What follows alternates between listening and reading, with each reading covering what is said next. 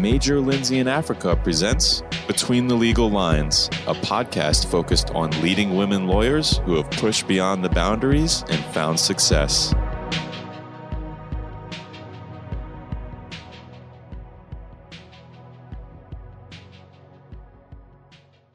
Welcome to Between the Legal Lines. My name is Andrea Bricka, and I am your host today.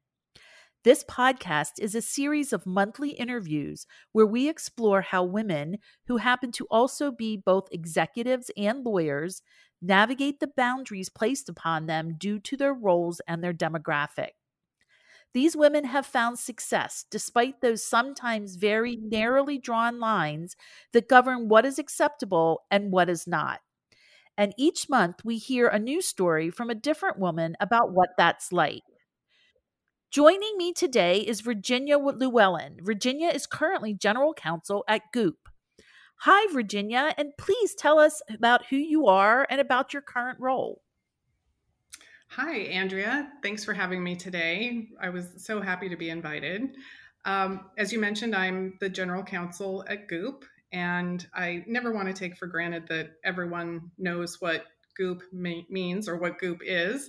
Um, it's the lifestyle company founded by Gwyneth Paltrow, gosh, more than 10 years ago now. And we produce content and products across beauty, wellness, fashion, and home categories. And it's um, it's a pretty big job. We have a lot going on at the company, and I'm responsible for everything in the legal, compliance, and people operations functions sounds like a, a great role that people would envy having. How did you get to that role? You know, this is one of those stories that it just sort of felt like it was meant to be.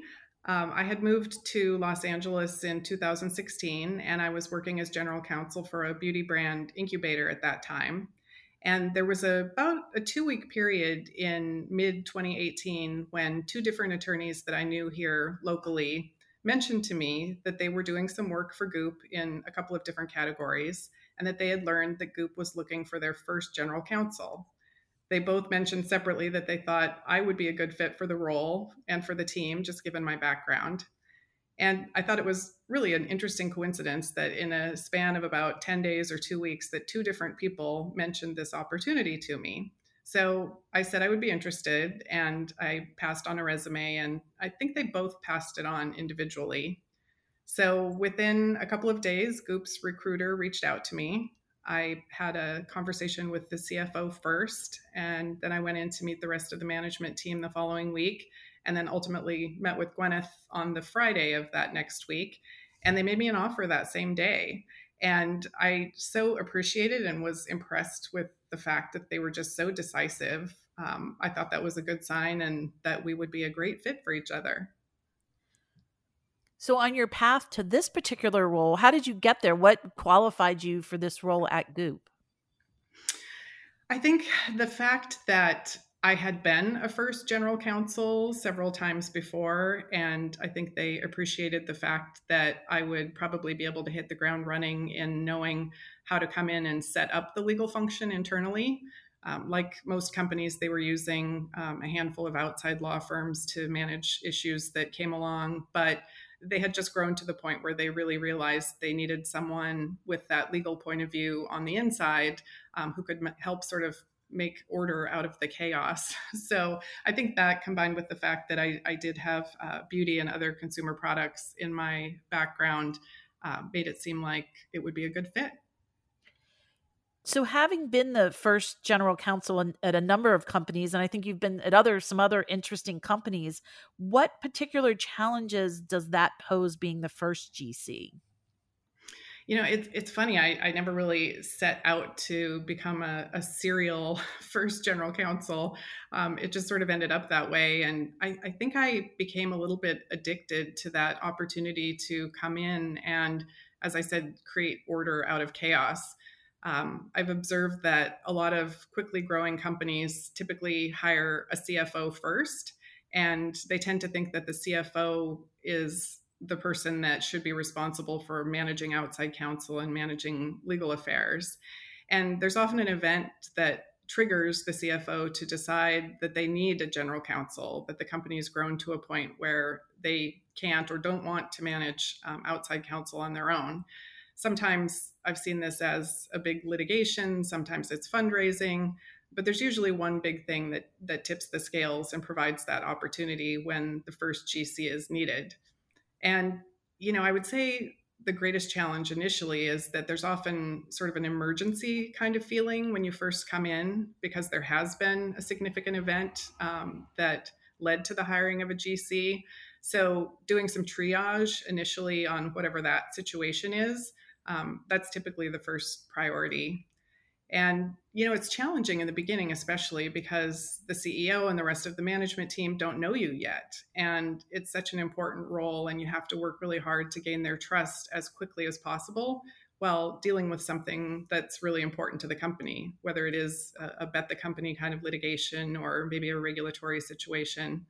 So, I try to use that situation as a way to get to know as many teams as I can as quickly as possible. Because you know in a litigation you have discovery requests um, in a deal you have diligence requests. I, I, use those opportunities to sort of go around the company and introduce myself and get to know the teams as quickly as possible and just ask questions about how they're doing things. I think the thing that's really important is demonstrating that you want to learn the business as quickly as possible and you really want to understand um, what's most important so you can tackle those things first has there been any one person that's been particularly helpful in your career as you've moved up in these GC roles and with these different companies? You know, it's it's interesting. I, I don't know that I can point to one person professionally um, in a typical sort of mentor kind of capacity um, or otherwise. I think if I had to point to one person, honestly, I would probably point back to my mom um, who was a single mom much of my childhood, and she really pushed me to prioritize education from a very early age. And I don't know exactly how she did it, but she really instilled in me this belief that I could literally do anything I set my mind to.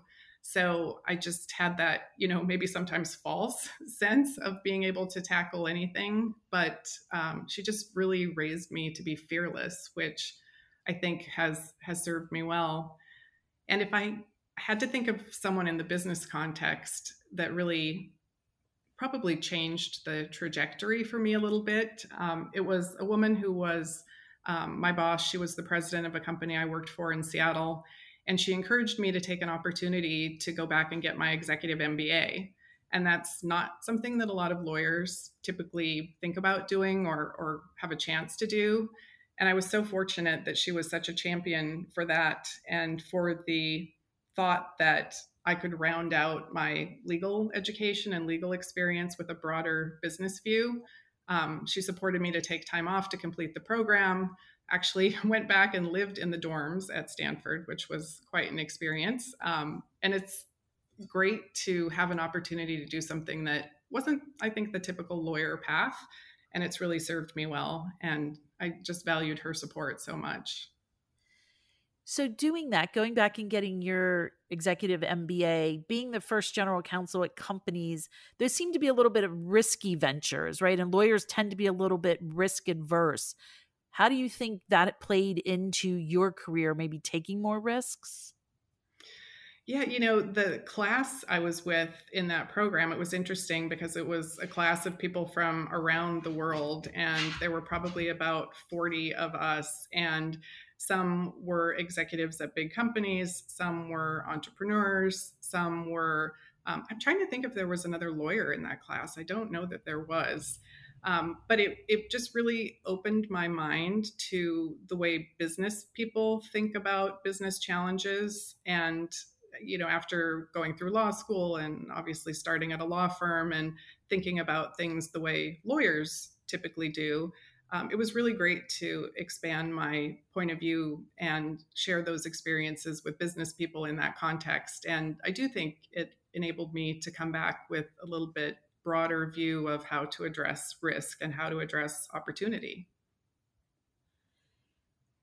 So, what have you learned about leadership from the COVID crisis. It's an interesting time. What have what have you learned through this? to say it's an interesting time is definitely definitely the understatement of 2020 i know we're all trying to figure out still how to describe it to one another um, you know i am involved with um, the women's general counsel network and it's just been really amazing to see that group in particular uh, pull together and demonstrate what leadership needs to be during this crisis because i think just the nature of the crisis threw the general counsel role really into the spotlight really quickly with our CEOs and our, our business leaders saying, you know, all of this is happening. What are we supposed to do? How do we handle the new legislation? How do we handle our office space or our retail space? And how do we treat our employees during these times? It just it thrust us into having to make decisions very quickly and give advice very quickly and doing it all at the exact moment that we were learning about this legislation. It felt like almost every day back in March and April. So it has been a really um, interesting and in some ways exhilarating time to be a general counsel, as, as much as the whole situation obviously is horrible. I think I've learned it's also really important to listen as a leader to just listen to the people around you because our typical ways of leading teams have had to evolve so greatly in the last four or five months. And we have different people reacting to all of this in different ways. So, you know, if we all had certain expectations in the pre COVID world that we were all in the office together or that we all sort of worked a, sort, a core set of hours or in similar surroundings, that's all been turned on its head in the last few months. And we find ourselves with team members that might have children at home that they're trying to homeschool, or people who might have a roommate and they're in a small space and have a hard time finding privacy for confidential conversations.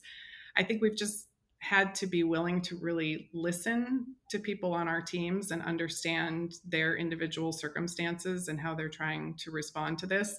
And we have to be flexible and understand that what we thought, you know, a typical work schedule looked like um, just isn't the norm anymore. So I think we have to be really intentional right now about how we're leading and communicating probably more frequently and more explicitly than we might normally to make up for that gap in what usually gets communicated in a more traditional work schedule or workplace. So I think there's just there's no room to be lazy about it right now. I think we have to be really intentional about how we're leading our teams.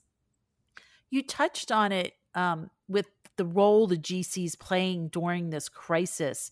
What do you think that means for the GC's role going forward and the visibility and the importance of that role for a company? You know, I hope that it has increased awareness for those companies that maybe didn't already know that the GC should be seen as that kind of trusted advisor that could be looked to to help provide sound advice on any topic, not just explicitly legal topics.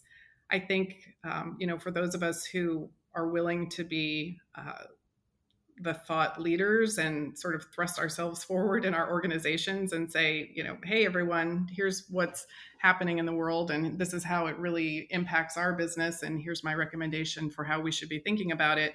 I think it's a great opportunity for lawyers who are willing to to put themselves in that spotlight to say, you know, this is a chance for not just the GC, but everyone in the legal department to shine and to show how they can really support the business in difficult circumstances. So, what, if anything, do you wish that you were freer to say or do at work? And if there is those kind of situations, why can't you be freer? I think that sometimes the most difficult part about being GC is that you have to opt out of some of the things that happen in the business. And you might have to opt out of some conversations just to keep yourself in the right place. Sometimes you even have to opt out on some of the fun, unfortunately. Um, it's really important to me that I can always remain Switzerland, uh, that I don't involve myself in situations that I might have to then deal with later. Um, I want to be able to always give an unbiased opinion or recommendation in any situation. So it sometimes means that I have to bow out of situations or water cooler water cooler conversation. Um, and even back in the days when we actually had things like happy hours, I always really set um, parameters for myself where I would go. I like to have fun and enjoy the team and everybody, but I think it's a good idea for the GC to be a little bit separate from that and and to let people know that they can have fun and there aren't uh, people around who might be um, putting a, a damper on that fun.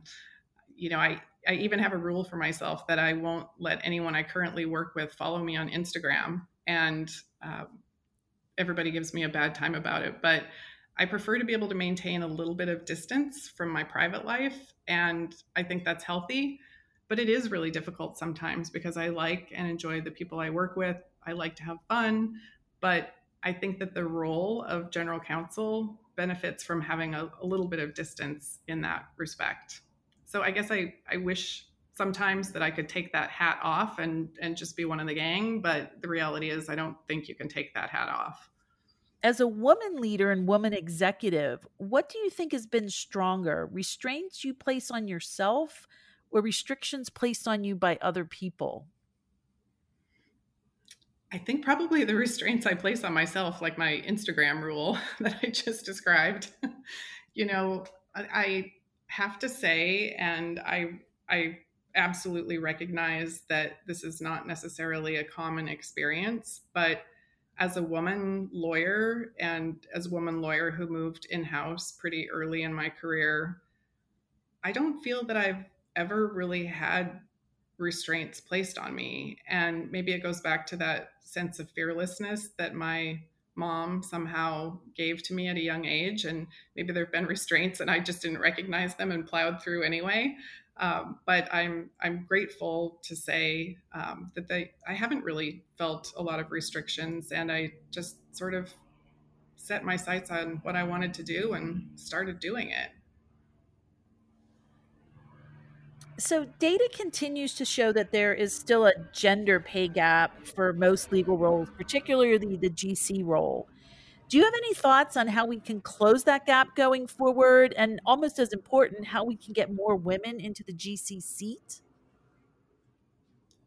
In terms of the pay gap, I do think that many women still have a problem asking for what they think they deserve.